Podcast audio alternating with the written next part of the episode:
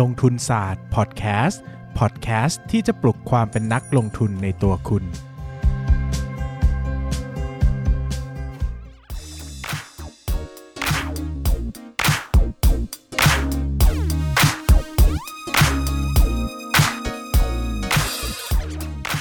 สวัสดีครับ ยินดีต้อนรับเข้าสู่รายการลงทุนศาสตร์พอดแคสต์รายการที่จะชวนทุกคนมาพัฒนาความรู้ด้านการเงินและการลงทุนไปด้วยกัน วันนี้นะครับก็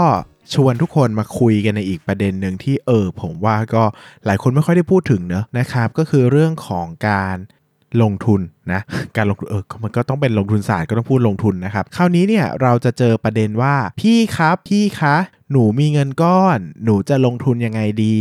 ระหว่างทยอยซื้อกับจับจังหวะตลาด อะผมก็จะเคยพูดบ่อยๆแล้วนะครับว่าจับจังหวะตลาดเนี่ยก็คือการลงทุนแบบ VI คือการลงทุนแบบปัจจัยพื้นฐาน หรือการลงทุนแบบปัจจัยเทคนิคอล ถ้าลงทุนแบบปัจจัยพื้นฐานก็ประเมินมูลค่าหุ้น ถ้าลงทุนแบบเทคนิคอลก็คือดูกราฟนะครับ ก็จะสามารถจับจังหวะตลาดได้ ก็คือซื้อเป็นไม้ใหญ่เลยไม่ต้องถั่วเฉลี่ยก็ได้นะครับ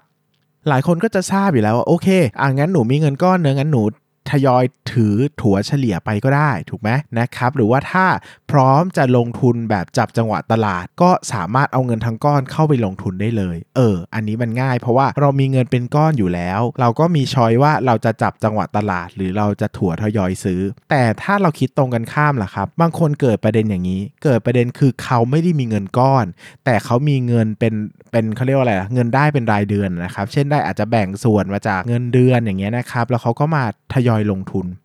หลายคนจะตั้งคำถามว่า เอ้ยแล้วถ้าลงทุนแบบเนี้ยแปลว่าต้องลงทุนแบบทยอยซื้ออย่างเดียวใช่ไหม เพราะว่าเงินมันเป็นแต่ละเดือนอะจะให้มาจับจังหวะตลาดจะทำยังไงอะนะครับ หลายคนก็จะตั้งคำถามว่าโอเค พี่ถ้าหนูมีเงินแบ่งแบบมีเงินเป็นแค่รายเดือนเนี่ย แปลว่าหนูจะต้องซื้อแบบ DCA หรือว่าทยอยซื้อสะสมอย่างเดียวหรือเปล่านะครับคำตอบคืออย่างนี้ครับคำตอบคือ ไม่จำเป็นนะครับ เราสามารถเลือกจะทยอยแบบซื้อสะสมก็ได้ หรือเลือกแบบจับจังหวะตลาดก็ได้ เออ แต่ทยอยซื้อสะสมเนี่ยมันจะง่ายกว่า เพราะว่าเราจะสามารถทยอยซื้อไปเรื่อยๆ ได้ แบบไม่ต้องคิดอะไรมากนะครับ แต่เวลาจับจังหวะตลาดเนี่ยมันก็ต้องทุกครั้งที่ได้เงินก้อนใหม่มาเนี่ยมันก็ต้องมีการบ้านที่จะต้องหาหุ้นใหม่ หรือหาหุ้นเพิ่มเติมประเมินมูลค่าหุ้นใหม่อะนะครับคราวนี้เนี่ย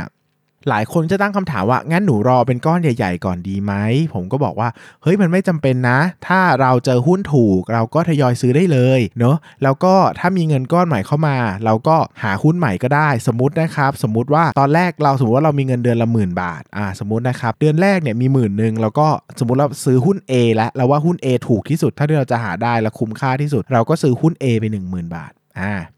คราวนี้พอมาถึงเดือนที่ 2 เรามีเงินอีก 10,000 บาทอ่าเราก็ต้องมาดูว่าแล้วหุ้นในตลาดอะมันมีอะไรอยู่บ้างนะครับ สิ่งสำคัญก็คือไม่ต้องไปดูว่าหุ้น A อะต้นทุนที่เราเคยซื้อมันเท่าไหร่ เพราะว่ามันเป็นอดีตไปแล้วมันไม่เกี่ยวแล้วนะครับ ก็ดูราคาหุ้น A ในปัจจุบัน สมมุติว่าเราหลังจากซื้อไปนะครับหุ้นก็ขึ้นมาเยอะมากนะครับขึ้นหุ้น A ขึ้นมา 20-30%แล้วนะครับ เราคำนวณใหม่อ่าเจอว่า ตัวของหุ้น A เนี่ยนะครับมีผลตอบแทนคาดหวังนะครับหรือว่ามีอัพไซด์ที่เราจะคาดหวังได้เนี่ยประมาณแค่ 10%เท่านั้นเพราะว่าขึ้นมาเยอะแล้วแต่หุ้น B เป็นหุ้นอีกตัวหนึ่งนะครับที่ตะก่อนอะมันดูแพงกว่าหุ้น A นะแต่พอเวลาผ่านมามันยังไม่ขึ้นเลยเราอาจจะเปลี่ยนไปซื้อหุ้น B ก็ได้นะครับเพราะว่าอาจจะมีอัพไซด์สัก 20%แบบนี้ก็จะคุ้มกว่าใช่ไหมแล้วก็ทุกครั้งที่มีเงินเข้ามาใหม่ เราก็หาหุ้นใหม่ ถ้าหุ้นเก่าเราคิดว่าอัพไซด์ยังเหมาะสม ยังมีราคาถูกเมื่อเทียบกับตัวอื่นในตลาด เราก็ซื้อสะสม แต่ถ้าเราคิดว่ามันเริ่มแพงแล้ว มีตัวอื่นที่ถูกกว่า เราก็ซื้อตัวอื่นก็ได้ หลักการมีแค่นี้เองครับ ก็คือทยอยซื้อไปเรื่อยๆ ปัญหาเนี่ยจะมาอยู่ตรงนี้นะครับ ปัญหาจะมาอยู่เมื่อเราซื้อไปเรื่อยๆ แล้วเราเปลี่ยนหุ้นซื้อไปเรื่อยๆ แล้วมันกลายเป็นว่าพอร์ตมันใหญ่ขึ้นเรื่อยๆ จากจำนวนหุ้นอ่าคิดสภาพนะครับคิดสภาพว่าสมมติตอนแรกเราก็ซื้อตัว A เดือนที่2เราเออซื้อ B ดีกว่า เดือนที่ 3 ซื้อ C ซื้อ D ซื้อ E ซื้อ F ปรากฏโอ้ไปประมาณนะครับในพอร์ตหุ้นมีหุ้นเป็น 10 10ตัวเลย เยอะมากๆนะครับซึ่งผมบอกว่าอันเนี้ยไม่ค่อยดีเท่าไหร่นะครับควรจะซื้อหุ้นหรือถือหุ้นแค่ปริมาณที่เราติดตามไหวนะครับถ้าพอร์ตไม่ใหญ่มาก ผมว่าสัก 5 ตัวก็โอเคนะครับแต่ถ้าพอร์ตใหญ่มากเลยนะครับก็สัก8ถึง12 ตัวเนี่ยกำลังเหมาะสมไม่มากไปไม่น้อยไปนะครับคำถามคือเฮ้ยพี่ แล้วถ้าตอนนี้หนูซื้อมา 12 ตัวแล้วแล้วแล้วไอ้ตัวเก่าเนี่ยที่หนูเคยซื้ออยู่เนี่ยนะมันมีประเด็นว่าพอหนูจะไปซื้ออีก ราคามันก็ขึ้นมาเยอะมากหนูประเมินมูลค่าแล้วว่ามันแพง หนูจะซื้อตัวที่ 13 ดีไหมหรือว่าจะถัวเฉลี่ยตัวเก่าดีนะครับคำตอบก็คือต้นทุนในอดีตไม่ใช่ไม่ส่งผลต่อการ ตัดสินใจในปัจจุบันนะครับ หมายถึงว่าซื้อในอดีตมาแล้ว แล้วก็ราคาในอดีตก็คือจบไปแล้ว เราดูแค่ราคาตลาด ดังนั้นถ้าหุ้นตัวที่ 13 มันคุ้มที่จะซื้อมากกว่าหุ้น 12 ตัวแรก สิ่งที่เราต้องขายสิ่งที่เราต้องทำนะครับก็คือการขายหุ้น 1 ใน 12 ตัวแรก ที่เราคิดว่ามันดูเต็มมูลค่ามากที่สุด หรือว่ามีอัพไซด์น้อยที่สุดแล้ว ก็ขายมันออกมา แล้วก็เปลี่ยนมาไปซื้อหุ้นที่ 13 แทน เราก็จะเหลือหุ้น 12 ตัวเท่าเดิม โดยการมีขายหุ้นบางตัวออกไปและซื้อหุ้นบางตัวเพิ่ม แล้วก็จัดสัดส่วนใหม่นะครับ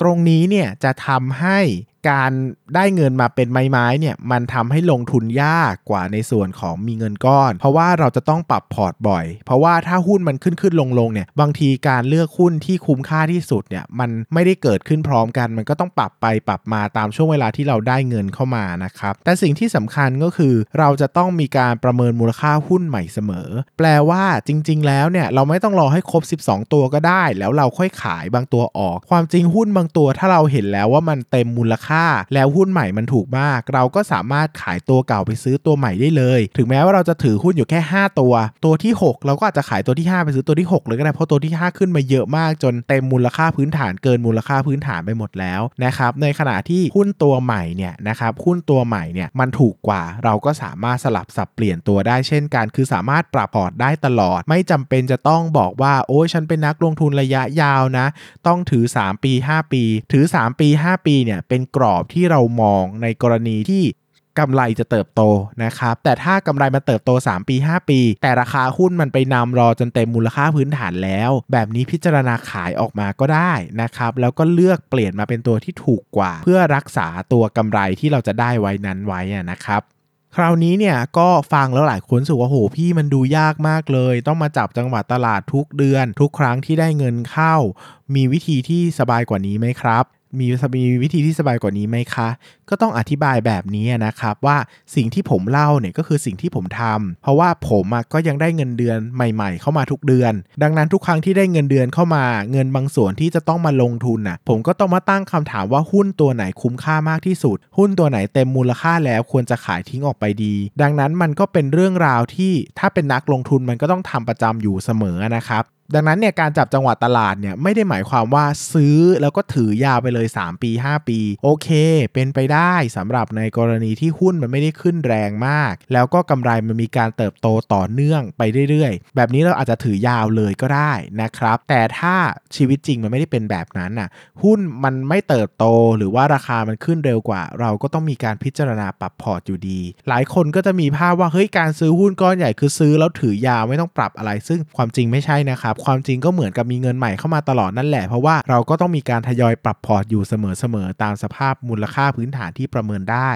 ถ้าใครฟังแล้วรู้สึกว่ายาก ใครแล้วฟังแล้วรู้สึกว่าโอ้โหทำไมต้องประเมินมูลค่าพื้นฐานตลอด ทางออกง่ายครับ ก็คือให้ลงทุนแบบถัวเฉลี่ย ก็คือเน้นซื้อหุ้นเดิมซ้ำไปเรื่อยๆ โดยไม่ต้องประเมินมูลค่า ในระยะยาวถ้าหุ้นนั้นเป็นขาขึ้น มีผลประกอบการที่ดี เราก็จะได้กำไรไปเองนะครับแต่สิ่งสำคัญคือต้องเลือกหุ้นให้ถูก การจับจังหวะตลาดนะครับสิ่งสำคัญคือการประเมินมูลค่าหุ้นให้เป็น เพราะว่าหุ้นดีไม่ดีเนี่ยไม่ใช่ทุกอย่าง เช่น ถ้าหุ้นดีมากแต่ราคาแพงก็ไม่ใช่การลงทุนที่ดี ถ้าหุ้นห่วยมาก แต่ราคาถูกเวรี่ถูกเวรี่ถูกมากๆ อาจจะเป็นการลงทุนที่ดีก็ได้ ดังนั้นเนี่ย หัวใจสำคัญของเกิดการลงทุนแบบจับจังหวะตลาดก็คือการประเมินมูลค่าหุ้น ในขณะที่การลงทุนแบบถั่วเฉลี่ย เราไม่ประเมินมูลค่าหุ้นนะครับ ดังนั้นเราจะไม่ลงทุนในหุ้นที่มีความเสี่ยง เพราะเราไม่รู้ว่า 5 ปี 10 ปีข้างหน้าเขาจะยังอยู่ไหม ถ้าเราถั่วเฉลี่ยไปเรื่อยๆ แล้วปรากฏว่าธุรกิจเขาแย่ลง เงินเราก็จะมีแต่ลดลงไป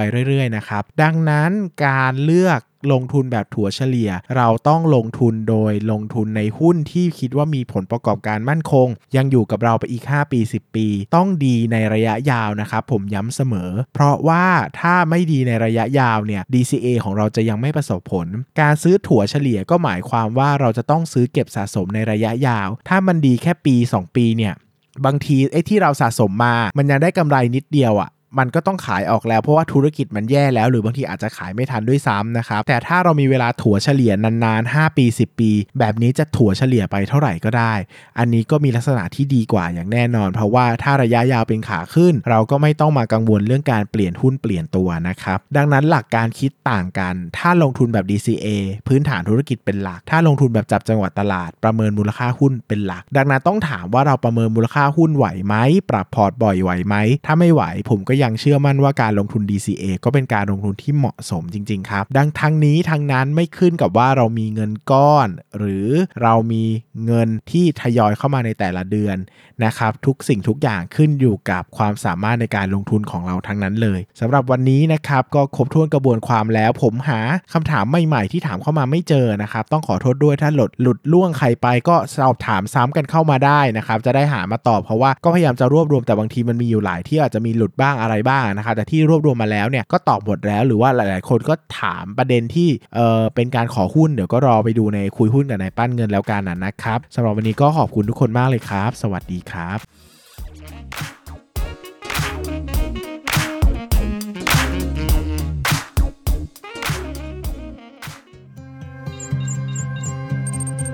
อย่าลืมกดติดตามลงทุนศาสตร์ในช่องทาง podcast player ที่คุณใช้ แล้วกลับมาปลุกความเป็นนักลงทุนกันใหม่ในลงทุนศาสตร์พอดแคสต์